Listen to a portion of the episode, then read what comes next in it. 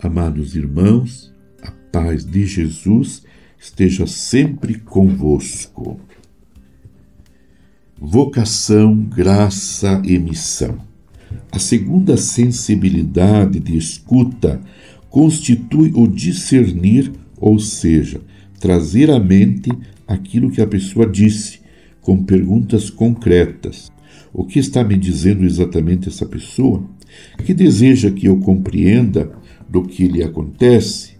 Essas perguntas, à luz da oração e da graça do Espírito Santo, podem ajudar no discernimento fundado na verdade que afasta o engano e as falsas convicções. A terceira sensibilidade é aquela que orienta o coração ao Senhor, que, em última instância, decide a vida, faz inclinar o coração para a intimidade com Jesus.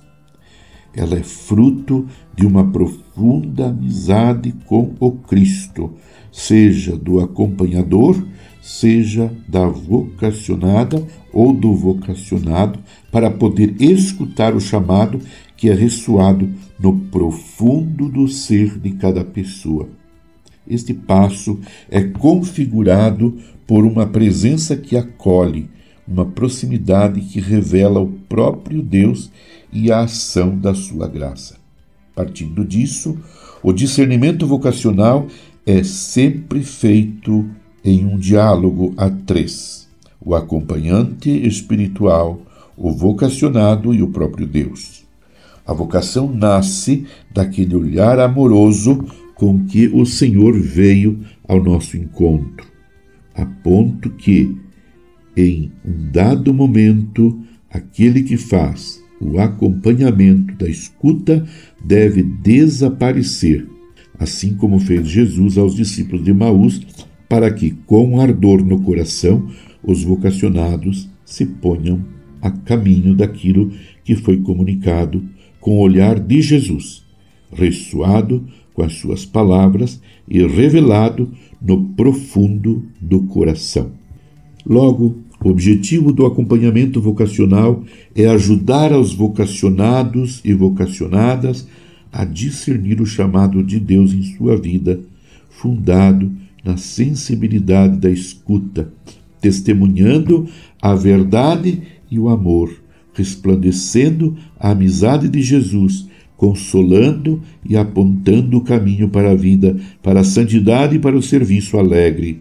É preciso, neste acompanhamento, escutar profundamente a palavra de Deus e a própria vida, prestar atenção aos próprios detalhes do nosso dia a dia, aprender a ler os acontecimentos com os olhos da fé e manter-se aberto às surpresas do Espírito. Não faz bem um diálogo que impõe percursos e que se fecha à liberdade da pessoa e à ação do Espírito Santo. Portanto, estejamos totalmente abertos ao Espírito Santo. Acolhamos com alegria o Senhor que nos chama a servi-lo no seu reino.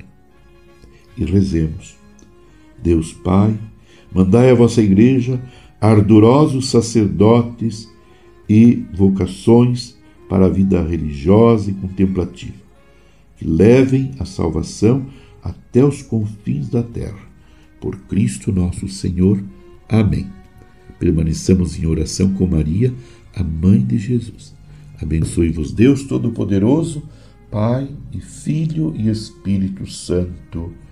Amém. Você ouviu Palavra de Fé com Dom Celso Antônio Marchiori.